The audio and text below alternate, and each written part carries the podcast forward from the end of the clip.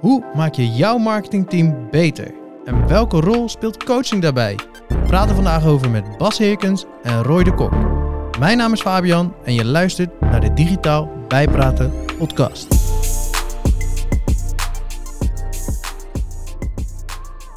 Welkom heren. Leuk dat jullie, eh, dat jullie er zijn. Ehm, ja, we gaan het vandaag hebben over eh, het coachen van een, eh, van een marketingteam. Maar voordat we natuurlijk de diepte in gaan duiken, eh, ben ik natuurlijk heel benieuwd wie ik tegenover mij heb. En dan begin ik even bij, bij jou, Bas. Wie ben je en wat doe je? En vertel nog heel wat meer over, over jezelf. Dankjewel, bedankt voor de invite. Ik ben Bas. Ik heb een achtergrond in psychologie, dat heb ik ooit gestudeerd. Gezondheidspsychologie, maar ook economische psychologie. Dat houdt zich bezig met keuzegedrag. En daar, eh, vanuit die kant ben ik eh, online marketing ingerold, omdat het natuurlijk heel veel met gedrag te maken heeft. Eh, gedrag sturen op websites. Dus veel CRO gedaan in mijn eerste jaren in online marketing. En toen op een gegeven moment een switch gemaakt naar, naar lesgeven. Want ik merkte dat er heel veel eh, behoefte is. Naar coaching en lesgeven is heel veel behoefte online aan kennis. bij marketing professionals en, en, eh, en bedrijven. En dan schiet ik gelijk al de inhoud in. eh, Ja, maar dat geeft eh, niet, geeft over niet. mezelf. En eh, zo heb ik een combinatie ben ik eh, gaan maken na een aantal jaar. eh, te, we hebben gewerkt voor online marketingbureaus tussen eh, een stukje lesgeven en eigenlijk eh, ben ik gaan ZZP'en ook na een aantal jaar. Met, eh, een klein klantenportfolio opgebouwd. En uiteindelijk bij Liepte terechtgekomen. En zo zijn wij ook in contact gekomen. Mhm. En eh, bij Liepte ehm, werk ik als ehm, eh, Learning and Development eh, Manager, opleidingsmanager, gewoon in het, eh, in het Nederlands.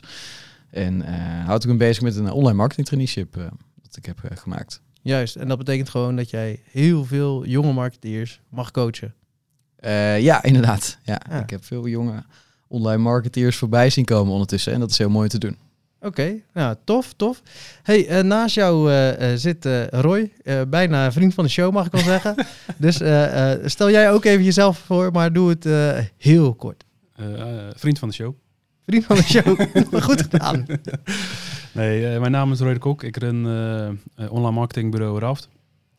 En eh, inmiddels stuur ik bijna tien jaar eh, wel verschillende marketingteams aan. Van jonge eh, tot en met eh marketeers wat meer op leeftijd. Om het netjes eh, te formuleren.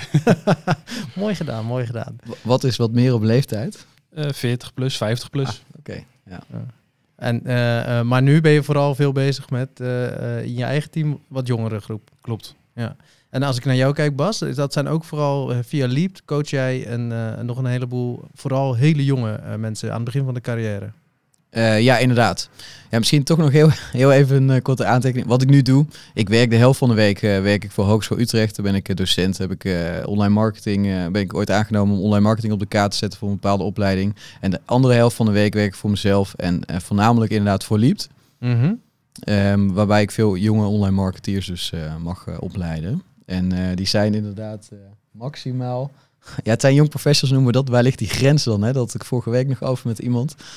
Laten we zeggen, het is ook een beetje een mindset. Maar zo tussen maximaal 35. Oké, Ja. oké. Oh, dan ben ik ook nog een jong professional. Ja. Dat leuk horen. Wel, het is ook een mindset inderdaad. Ja. Als je iets nieuws gaat doen, en dan kan je natuurlijk best wel weer in die mindset komen van... ehm, eh, ik heb veel energie, enthousiast, iets, iets, iets nieuws wat ik kan gaan doen. Er ligt mogelijk een mooi carrièrepad voor mij weggelegd. Oké, nou, ja, dus- ja, zeker. Je bent zo jong als je voelt. En in deze tijd is volgens mij eh, sowieso eh, op basis van leeftijd of iets anders eh, iemand eh, in of uitsluiten is geloof ik niet meer de bedoeling. Maar dat Nee. maakt ook helemaal niet uit. Hey, vertel eens nog iets meer over, over Leapt. Eh, eh, wat doet Leapt en, en, en waarom ben jij daar als coach bij betrokken? Liep is ontstaan in eh, 2016 omdat de eigenaren zagen dat er een, eh, eigenlijk een gap is tussen eh, opleidingen en ehm, eh, het niveau waarop mensen afstuderen en behoeften in de, in de arbeidsmarkt. Wat betreft online marketing eigenlijk wordt er weinig op voorbereid. Terwijl er wel een hele grote behoefte is aan mensen die online marketing skills eh, ehm, hebben. Zijn zij op ingesprongen met een propositie, waardepropositie voor eh, jonge mensen van hey, kom bij ons werken. Mhm. Ehm, wij leiden je op tot junior online marketeer en vervolgens eh, zorgen wij voor werk voor jou, twee jaar. Maximaal ben je dan bij ons in dienst. Dus een detacheringsbureau is het. En voor bedrijven is de propositie, wij hebben online marketeers. En die kan je moeilijk vinden ergens anders. En wij hebben ze ook al in de basis opgeleid voor je. Dus je weet in ieder geval wat ze kunnen. eh, dat ze het leuk vinden om eh, te doen. En eh, ze weten al een beetje wat ze willen. Dus ze hebben al een paar stappen gemaakt. Juist, dus eigenlijk een soort, soort nabrander of kickstart van de carrière, nabrander van de opleiding, kickstart van de carrière. Dan komen ze bij, bij Leap terecht. Ja, inderdaad. Juist. En, en jij bent daar coach? Ja, ik ben ooit begonnen als trainer. Degene die voor mij dit programma had gemaakt in de basis, die, die huurde mij in als trainer. Ik gaf training op eh, UX en eh, CRO-gebied in het traineeship. Want we werken met veel, oh, we werken met veel eh, experts uit het werkveld, want je kan natuurlijk niet alles zelf over elk onderwerp lesgeven. En ehm, eh, een paar jaar geleden heb ik zijn rol overgenomen. Oké, juist. En, en, en nu ben je dus eigenlijk degene die een stukje één op één coaching doet? Of hoe, hoe moet ik dat verder zien? Ja, nou, het doel is bij ons om elke, elke maand een nieuwe groep te starten. Ehm, en het eh, doel is ongeveer vijf, eh, vijf nieuwe trainees. En die komen dan een traineeship in van vier maanden in eerste instantie. En dat is de opleidingsperiode. En in de eerste twee maanden ehm, doorlopen ze een eh, online marketing bootcamp, zoals we het noemen. Eigenlijk klassieke onderwijs, al is het wel hybride. Met een stuk klassikale lessen, online cursussen, opdrachten waarmee ze leren werken met de tools. Ze krijgen toegang tot allemaal tools van een echt bestaand bedrijf, een marktplaats. Waar ze eh, ehm, ja, met, met tools als Google Analytics en SEMrush, et cetera, leren werken. Ehm, en na die twee maanden is er een, eh, een evaluatiemoment. Hè. Is er, eh, past het wel eh, bij ons, bij, bij Liept? En vervolgens ga je stage lopen, zoals Mats, die hier stage is komen lopen bij, bij Raft. Mhm. En ehm, na die stage van twee maanden heb je vier maanden een opleiding gehad. Juist. En in die vier maanden is ook coaching belangrijk, uiteraard. Want niet iedereen komt op hetzelfde niveau binnen. Niet iedereen heeft dezelfde ehm, ervaring die hij meebrengt. En, zeker niet dezelfde persoonlijkheid. Daar zien we heel veel verschil in. Dus er is ook heel veel verschil in de manier waarop er eh, gecoacht eh, moet worden. En of er überhaupt wel coaching dient plaats te vinden. Juist, juist. Oké. En, en daar kom jij dan eh, tevoorschijn om die mensen te coachen. En, Ja. je, en je zegt al, ja, coaching is, is heel belangrijk. En, en eh, wat is jouw visie op waarom coachen zo belangrijk is eh, van, van marketing professionals? Nou, zeker wat ik zie bij, bij jonge mensen is dat er ook vaak nog een stukje onzekerheid bij zit. Want ze weten niet goed nog wat ze zelf kunnen. Ehm, niet altijd natuurlijk, maar deel die binnenkomt, die weet gewoon nog niet zo goed waar hun eigen talenten en eh, wat hun eigen talenten en valkuilen zijn. En het is goed om ze daar inzicht eh, in te geven. Ehm, en eh, ja, om ze vertrouwen eigenlijk mee te geven. Dat is heel belangrijk, denk ik, om zo snel mogelijk op te bouwen als je gaat eh, werken. En Ja. daarin is coaching, denk ik, super belangrijk. Ja, ja, zeker. De zelfvertrouwen staat daar heel erg centraal in, noem je al. Ik kijk even naar Roy. Hoe, hoe kijk jij daarnaar? Eh, waar, waarom zie jij dat coachen zo essentieel is eh, bij, eh, bij jonge marketeers? Ik denk naast jonge marketeers ook dat wel wat, wat oudere marketeers. Hè, dus het een beetje onafhankelijk is van je leeftijd of functie. maar dat iedereen in zijn werkende leven wel behoefte heeft aan coaching en bepaalde hulp bij het kiezen van een richting. Hè, wat mij betreft eh, hoeven we dat niet plat slaan op een, eh, op een leeftijd of op een functie. Eh, omdat ja, iedereen die wil verder Juist. in zijn huidige werk, als persoon, als mens. En we vinden het met z'n allen heel moeilijk om daar een pad voor uit te stippelen. Dus ja, hulp is daar natuurlijk super waardevol in. Juist. En, en daarom is het ook iets waar jij veel toepast of waar jij veel mee bezig bent bij, bij je team bij Raft? Ja, zeker. Ja, ja niet alleen hier, maar ook eh, in, in, in vorige eh, functies eh, heb ik daar altijd heel veel tijd en energie in gestoken. Omdat ja, je merkt gewoon hè, dat als iemand groeit als persoon, en dat kan inhoudelijk zijn, maar dat kan ook een stukje persoonlijk zijn, dan, ehm, dan merk je dat dat effect heeft op het hele team. En daarmee ook op jou als leidinggevende. Hè, waar ik aan het begin van mijn leidinggevende carrière vooral dacht hè, dat ik als persoon moest groeien, eh, heb ik veel meer geleerd dat je eh, veel meer groei kan bewerkstelligen als het hele team groeit. Juist. Want, want eh, hoe, hoe zie je dat dan? Want als, je, als het team groeit, is dat dan een soort katalysator van de totale groei van Zeker. een omgeving? Zeker, want als het team groeit, worden de resultaten beter, wordt de sfeer beter, worden de mensen beter. Ja. Hè, dus eigenlijk worden alle facetten die worden beter. Eh, en jij als leidinggevende profiteert daar natuurlijk van, eh, omdat je vaak eh, afgerekend wordt op wat er daadwerkelijk bewerkstelligd wordt. Juist, oké. Hey, en, en Bas had het net ook al over een stukje nou ja, zelfvertrouwen viel. Dan kom je ook heel vaak in de, in, in de, ja, de twee kanten, de hard skills en de soft skills. Hoe, eh, eh, ehm, eh, ja, hoe kijk jij daarnaar? Dit is altijd een, een combinatie wat mij betreft. Eh, dus je kan eh, heel goed zijn of goed worden in je vak. Eh, maar als jij dat niet over kan brengen, en dan heb je het weer over een stukje soft skills, dan heb je er nog steeds niks aan. Hè? Dan heb je echt een lijngevende nodig die jouw vak ook moet snappen. om te begrijpen wat voor progressie je hebt geboekt. Juist. Oké, en, en als we nou even kijken naar het marketingvak zelf. Wat, wat zijn typische hard skills en wat zijn typische soft skills die heel veel voorbij komen? Ja, hard skills zijn natuurlijk ja, vrij plat te slaan op een bepaald specialisme of vakgebied. Eh, daar wil je progressie in boeken. Hebben we het over online marketing, dan, dan wil je bijvoorbeeld heel goed worden in advertising. Dat als er een eh, klant komt en die zegt, ja, ik wil eh, meer of en ik wil meer klanten of leads. dat jij als professional weet, oké, dit zijn de campagnes die ik ga opzetten, de knoppen waar ik aan kan draaien. Ehm, eh, en dat gaat ertoe bijdragen dat er uiteindelijk meer leads of meer klanten komen. Eh, maar in het verlengde van wat ik, wat ik juist natuurlijk vertelde, de soft skills is ook dat presenteerbaar maken aan klanten, dat gesprek met eh, die klant voeren. Wil je echt meer leads of ja, wil, je, wil je misschien iets, iets heel anders? En dan heb je het veel meer over de, de soft skills, het gesprek kunnen voeren met anderen, eh, met opdrachtgevers. Eh, hoe positioneer je jezelf? Eh, stel je jezelf ondergeschikt op of als gelijkwaardige? Ja, juist. Hoe, hoe kijk jij daarnaar, Bas? Wat, wat is de grootste Ja, uitdaging voor de Ik, ik had je laatst een discussie hierover met, een, eh, met een collega. En die had wel een mooi inzicht. En die, eh, die zei, wat is nou echt het verschil tussen die hard en die soft skills? Eh, want soft skills klinkt, om- omdat we het soft noemen, alsof het minder belangrijk is. Maar eigenlijk zijn het allebei vaardigheden. hè. Advertising. Zou je kunnen zeggen dat die volgorde in van hoe je daar goed in wordt. Nou, je moet stukje kennis hebben, dan wil je het ook kunnen begrijpen, dan wil je het gaan toepassen. Eigenlijk is dat hetzelfde met bijvoorbeeld iets k- kunnen presenteren. Hè, er is ook wel theorie over hoe presenteer je, dat moet je dan kunnen begrijpen en dan moet je gaan toepassen. Het pad wat je volgt is eigenlijk best wel hetzelfde. Waarom maken we daar zo'n onderscheid in dat mensen dan uiteindelijk die hard skills zoveel belangrijker gaan vinden dan soft skills? Misschien moeten we het anders eh, branden. Eh, naar gewoon eh, sociale vaardigheden bijvoorbeeld, of iets dergelijks. Of gewoon een heel Mhm. ander woord eraan toevoegen. Want op deze manier neemt het steeds, het, wordt het wat minder be- belangrijk soms gezien door mensen. Terwijl het eigenlijk nou juist hetgeen is waar mensen het snelst in groeien als ze net gaan werken. En dan merken ze dat eigenlijk dat stukje soft skills heel erg belangrijk is. En waar ze heel vaak nog niks, en nog geen, niet echt progressie in hebben gemaakt. Nee, ze zijn zich misschien niet eens bewust van dat het zo belangrijk is. Nee, precies. Nou, dit, dit is wat ik zie bij mensen die net gaan werken in de eerste vier, eh, vijf jaar. Eh, dat ze echt moeten gaan leren werken. Dat, ze weten nog niet hoe dat is. Ze hebben wel wat basiskennis over eh, bepaalde vakgebieden.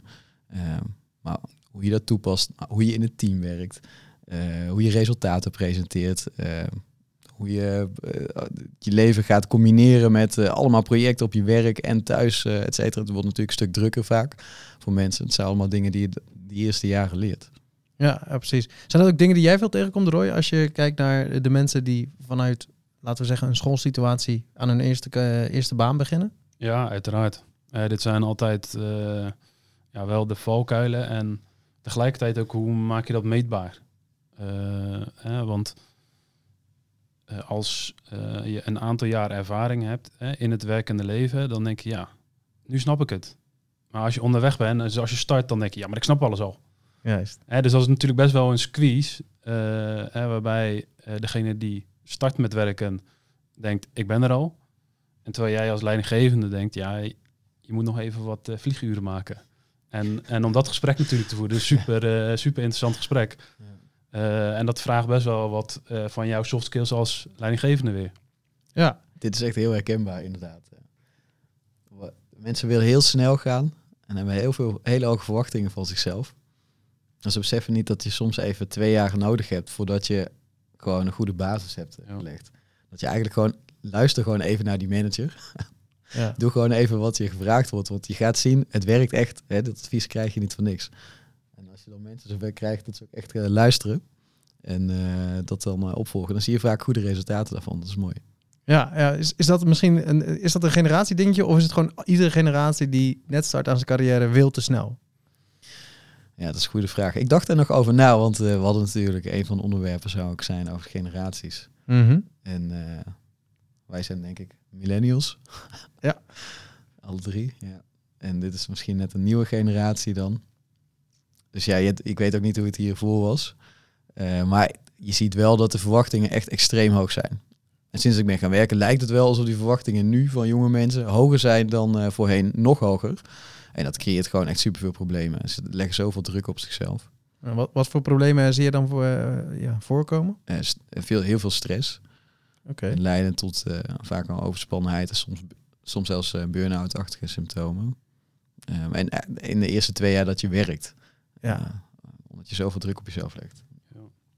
Ik denk ook eh, dat, dat we best wel een verschil kunnen zien in eh, de generatie die nu echt gaat starten met wijken. De, de eh, generatie Z, om maar even in een hokje te gooien. Eh, die veel meer gedreven is door status, dure kleding, veel geld verdienen, leidinggevende functie. En dus ook verwacht binnen twee jaar al dat te bereiken. Komt natuurlijk ook door alles is visueel, alles is zichtbaar. We worden beïnvloed Ja. overal om ons heen, eh, op de social media, noem maar op. En nou ja, dat zorgt er natuurlijk voor eh, dat zo'n generatie die daar natuurlijk mee is opgegroeid, eh, ook eh, extreem beïnvloed door wordt. En, en, dat, en dat zo snel ook wil bereiken, eh, waardoor je best wel een, een mismatch in verwachtingen versus realiteit natuurlijk kan, eh, kan schetsen. Juist. Ja, dit zie ik ook inderdaad. eh. Ik, eh, ik denk als ik er dat ik ongeveer 100 à 200 mensen echt coach in een, eh, in een jaar met eh, verschillende opdrachtgevers. En ik kan er soms, als we het over toekomstplannen hebben, echt een bingo kaart bijhouden wat belangrijk is. dat eh, is vooral mannen van zo'n 20, 22 passief inkomen verdienen zo snel mogelijk. En dit, en et cetera. Ze worden heel erg beïnvloed door al die YouTube kanalen en eh, Ja. eh, die advertenties van iemand uit Bali die dan heel succesvol is of weet ik veel wat. eh. En Ja. dat creëert echt scheve verwachtingen ten opzichte van de realiteit. Ja, en, en hoe ga je daarmee om? Hoe krijg je mensen daaruit, uit die, die bubbel naar dit is echt hoe het werkt? Ja, en daar komt coaching wel bij om de hoek kijken, denk ik. Zeker. En daar zijn heel veel verschillende manieren voor. Jij zei in het begin, eh, Roy, ehm, van eh, coaching is eigenlijk voor iedereen belangrijk. Ben ik het helemaal mee eens. Alleen de, in welke fase je zit, daar hoort misschien andere coaching bij. En zeker andere, andere onderwerpen. Mhm. Wat voor mij heel goed werkt zelf. ehm, ik heb zelf ooit een coachingstraject gevolgd.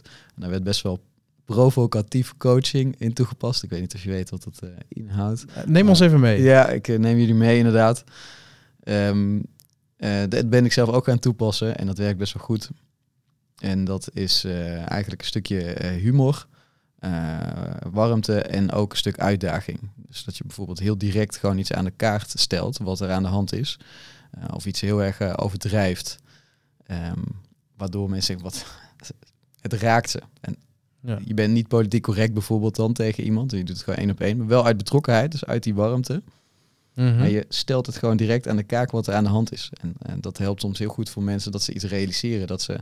ehm, eh, eh, eh, dat het misschien niet goed is waar ze mee bezig zijn. Of dat ze er op een andere manier naar eh, moeten kijken. Juist. Ik ga even over een voorbeeld nadenken. Oké, ja, ik ben zeker benieuwd naar, naar, naar dat soort eh, toepassingen. Want ik denk dat er heel veel mensen zijn die op dit moment bezig zijn met het coachen van, nou, laten we zeggen, een jongen, maar misschien zelfs, maakt niet uit wat voor marketeers of wat voor mensen überhaupt. Ja, en dan eh, goede tips hoe je daarmee om kan gaan, kan echt, echt essentieel zijn hierin natuurlijk. Ehm, heb jij hier al wat situaties meegemaakt dat je zegt, hey, ik heb toen een bepaalde vorm van coaching toegepast, eh, Roy? Eh, ja, om, om je vanaf het begin daarin mee te nemen. Eh, eenmaal aan het begin van mijn leidinggevende carrière coachte ik vooral op mijn eigen kwaliteiten. Met andere woorden, je, dus ik ben bijvoorbeeld best wel analytisch. Als iemand dat niet was, dan ging ik hem heel erg daarop coachen. En onderweg heb ik veel meer geleerd dat ik ja, iemand langs mijn eigen meetlat aan het leggen was. Juist. Eh, terwijl dat natuurlijk helemaal niet correct is. Want ja, een heel ander type persoon. Die heeft weer andere kwaliteiten. Eh, dus als leidinggevende was voor mij eh, misschien wel stap 1, is ook gecoacht worden en terugkeren naar hey, wie ben jij nou? waar zit jouw kwaliteit? En hoe kan je die ventileren op de mensen om je heen? Dat kan je team zijn, maar dat kan ook je leidinggevende zijn. En zodoende ben ik veel meer mensen op hun eigen kwaliteiten gaan inschatten. En die kwaliteiten, die, die wil je ehm, ja, laten excelleren en, en, en mensen in laten groeien. En wat mij best wel heeft geholpen is uh, een, een diskprofiel uh, van, uh, van de teamleden dus te laten maken, of met elkaar te maken. En dat ook met elkaar in het team bespreekbaar te maken. Want dan groei je ook weer als team, hè, dat je elkaar leert kennen op een, op een andere manier. Um, en tegelijkertijd geef je dat als leidinggever natuurlijk super veel houvast over waar iemands kracht en waar iemands valkuil ligt. Uh, waarmee je samen dus met iemand echt een, een maatwerk coachingsprogramma bijna wel kan, kan opstellen. Ja, want DISC, uh, nou, toevallig, ik denk een van de vorige afleveringen is er iemand hierover geweest die daarover verteld heeft natuurlijk. Ehm, mocht je die nog niet gehoord hebben, luister hem zeker even. Maar DISC gaat er vooral over je karaktereigenschappen die je hebt en hoe je daarmee om kan gaan met anderen. Ja. Ja, en, en, en jij hebt toen die DISC toegepast op jezelf, maar... Ja is dat ook iets wat je met je team wil gaan doen? Zeker, zeker. Uh, maar voor mij was het dus wel een van de belangrijkste lessen. Hey, start eerst met jezelf leren kennen. Wie ben ik? Uh, en waar ligt mijn kracht en waar ligt mijn valkuil? En hoe kan ik dat dus gebruiken in de coaching uh, richting mijn teams? Ja. en uiteindelijk, dus zeker ook met het team, ja, leer, leer jezelf en je collega's ook op een andere manier kennen dan, dan alleen de gesprekken met elkaar aan de lunchtafel. Juist, oké. En uh, Bas, uh, werken jullie ook bijvoorbeeld met een disk of een soortgelijk uh, manier om, om mensen te doorgronden? Ik, ik ken het wel, heel handig, handige methode is het. maar dat is denk ik heel goed als je in een team werkt en je wil mensen in een team laten werken. En in de coaching die ik doe, meer op de jongere generatie dus gericht, die hoeven niet gelijk nou in één team te werken of dat zij hun andere de mensen met wie ze in de groep zitten per se moeten leren kennen. Dus dat, gebruik ik niet. Maar stel, ik zou de rol van Roy hebben, dan uh, zou het zomaar iets kunnen zijn wat ik ook uh, gebruik inderdaad. Ja, precies. Er is natuurlijk een verschil tussen teamcoaching en persoonlijke coaching. En um, ja, hoe pas je nou het juiste wanneer toe? Hebben jullie daar een beetje ideeën bij? Bas, jij misschien? Uh, dat, het ligt er helemaal aan het doel natuurlijk waar je mee bezig bent en de, en de functie die je, die je hebt. is uh, lastig om antwoord op te geven. Maar als iemand in een team niet functioneert en jij bent de manager van het team, dan is het misschien handig inderdaad om teamcoaching toe te passen.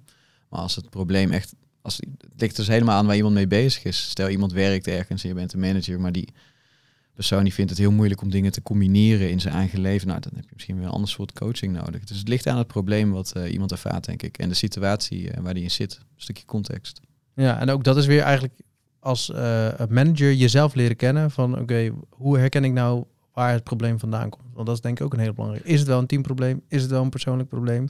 Ja, een stukje ervaring hierbij is echt heel belangrijk. En ik merk dat je op een gegeven moment na heel veel gesprekken te hebben gehad, dat je intuïtief dat je intuïtie heel erg groeit hierin. En dat je heel snel eigenlijk een beeld hebt uh, wat er aan de hand kan zijn van mensen. Je leert jezelf een beetje als instrument gebruiken als je honderden mensen spreekt op een dieper niveau. Dat je op een gegeven moment weer een gevoel krijgt dat je denkt, hey, dit gevoel kreeg ik ook bij uh, die en die en die. En die hadden ook dit probleem. Dus misschien is dat aan de hand.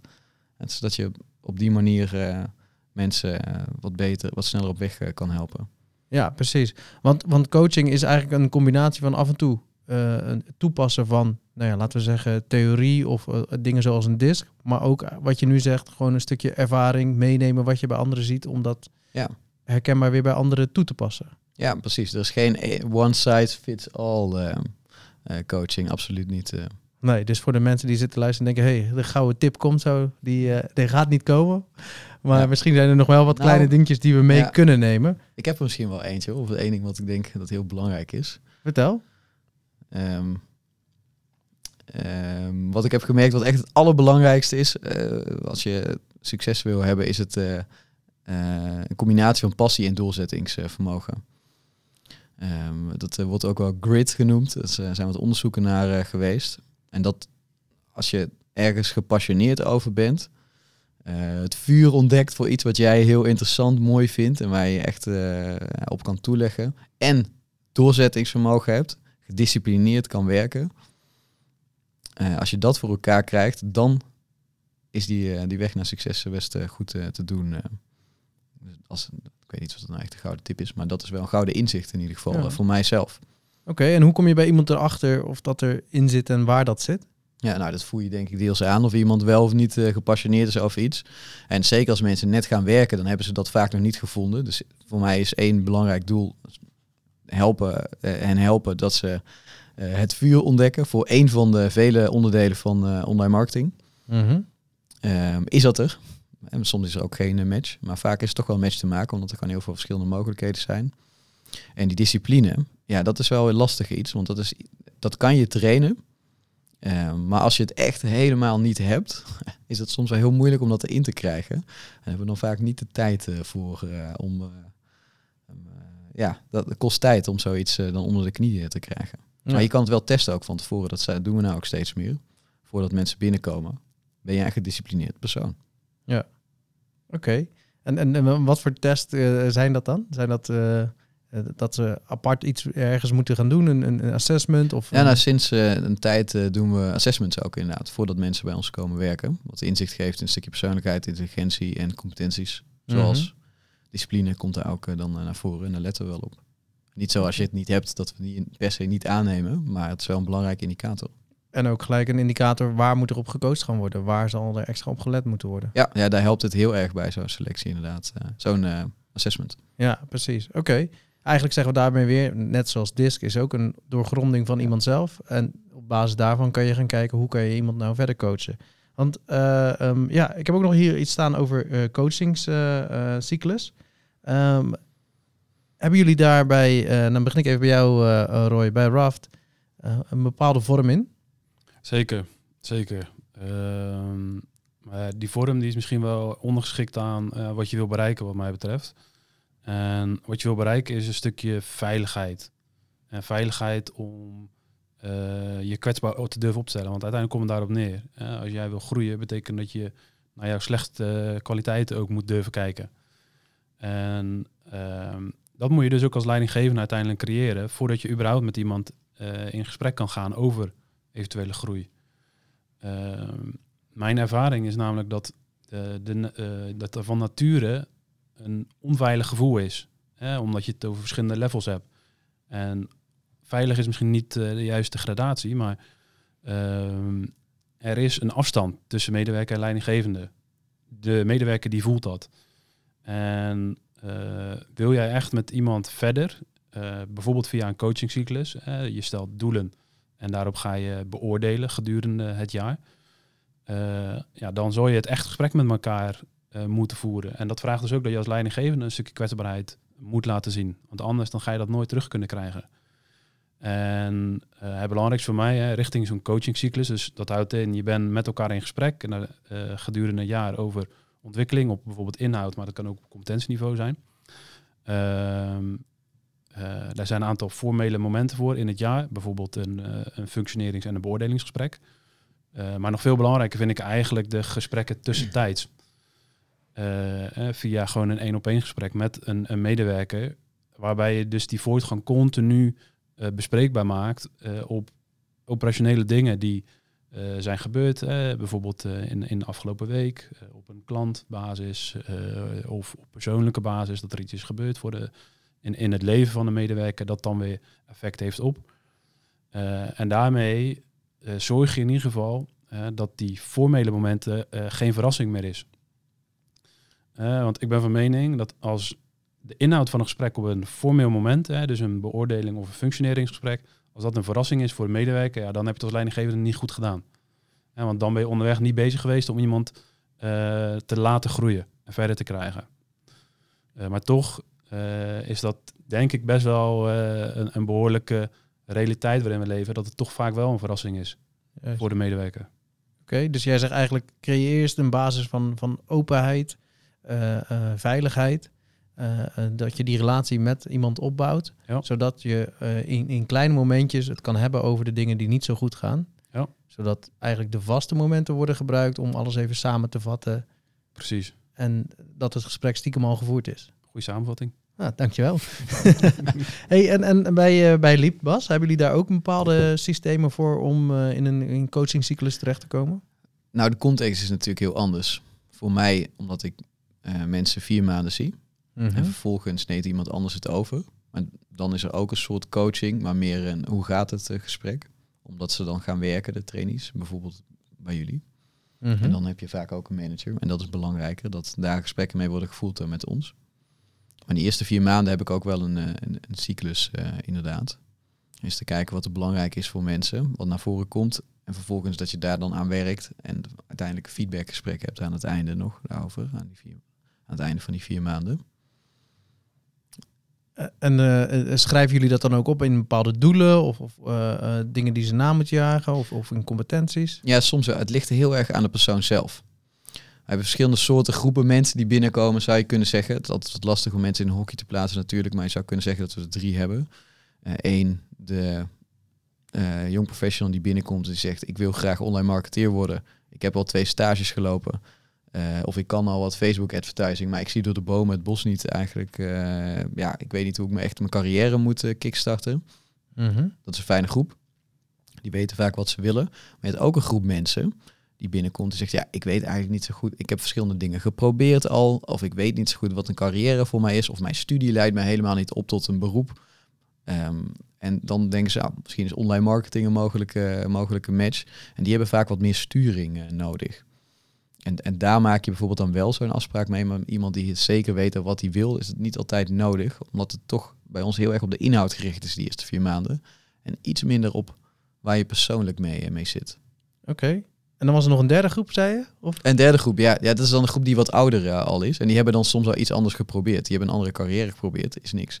En die hebben nog wat meer sturing nodig. Ja. Oké, okay, dus echt een carrière switcher. Ja, ja, ja als je vijf, drie, vier, vijf jaar ergens anders hebt gewerkt of iets anders hebt gedaan. Ja, en, en, en, en je zegt die hebben meer sturing nodig. Op, op welk gebied? Want ik kan me voorstellen dat die, het stukje waar we het uh, eerder in het gesprek over hadden, het uh, leren werken, dat dat voor hun niet zo'n ingewikkeld iets is. Ja, dus het is echt inhoud. En wat is nou wel dan een match voor jou? Op zoek naar Want, die passie misschien dan. Ja, eh, precies. Je kan natuurlijk heel veel kanten op in online marketing, online advertising, maar ook, ja, je zou kunnen zeggen, dat is een continuum van techniek en data tot uh, creativiteit en ja. content. En um, ja, daar, het is een heel breed spectrum. En waar is nou jouw, ja, waar zit voor jou nou de sleutel, iets waar jij, ja. waar jij het vuurdeel van kan ontdekken? Zeker. Ja. Nou, dat is, uh, trouwens leuk dat je het zegt. Hebben we ook nog een aflevering over gemaakt. Maak ik nog even reclame voor een andere okay, ja. aflevering. Maar super interessant, ja, hoe je ja. verschillende type marketeers hebt. Vaak worden ze op één hoop gegooid, maar het zijn totaal verschillende mensen. Ja. Met vaak ook totaal verschillende profielen, zoals bijvoorbeeld op, gebaseerd op een disk. Dus super interessant om, om te kijken hoe dat met elkaar verweven is. Ja, dat is ook wel iets algemeens. Ik denk dat het altijd gewoon heel belangrijk is dat mensen zelfstandig kunnen werken. Zeker in een vakgebied zoals online marketing, omdat het gewoon heel erg snel verandert. Het is heel dynamisch. En dus ja, dat is ook mijn grote doel eigenlijk met dat traineeship, uh, met wat ik heb gemaakt, is dat mensen het vertrouwen moeten kunnen hebben na die vier maanden.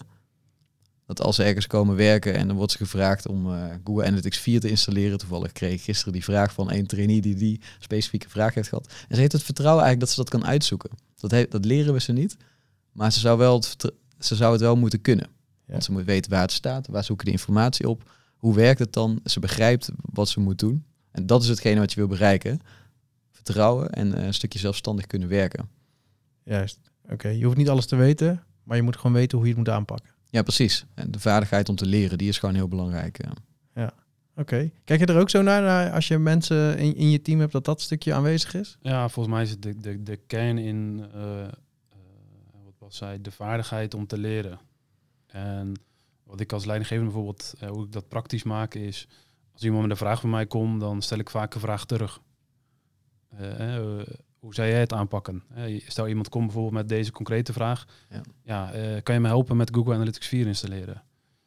dan kan je dus, of ik zou dan reageren met, oké, hoe zou je het aan willen pakken? Of waar denk je aan? Waar loop je tegenaan?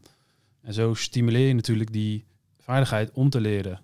En ja, daarop moet iemand natuurlijk wel aangaan. Als ze dan niet aangaan, ja, dan kan je ook niet groeien. Juist. Ja, want je, eigenlijk wat je daarmee doet is, je geeft iemand een handvat om die uh, groei zelf te pakken. Juist. Oké. hey mannen, ik ga hem proberen af te ronden, hè, want dan eh, blijven we net niet binnen het half uur, maar dat maakt niet uit. Ehm, ik wil jullie heel erg bedanken voor jullie inzichten. Ik heb er een hoop van geleerd. Volgens mij een stukje eh, als coach leer jezelf kennen voordat je iemand anders gaat coachen. Eh, heb het over eh, eh, passie, heb het over doorzettingsvermogen. Eh, gebruik af en toe een stukje eh, theorie of, of handvaten, zoals bijvoorbeeld een disc. Maar ga ook op een stuk eh, gevoel en ervaring af om iemand beter te krijgen. En zoek ook uit wat is een stukje persoonlijke ontwikkeling versus ja, het teamontwikkeling. Dat dat heel belangrijk is. Dus dank jullie wel voor alle, alle info. En eh, eh, dan gaan we bij deze afsluiten. Dus uh, Bedankt, mooie samenvatting. Yes. yes, dankjewel. Yo mannen, hoi hoi. Hoi. Hoi.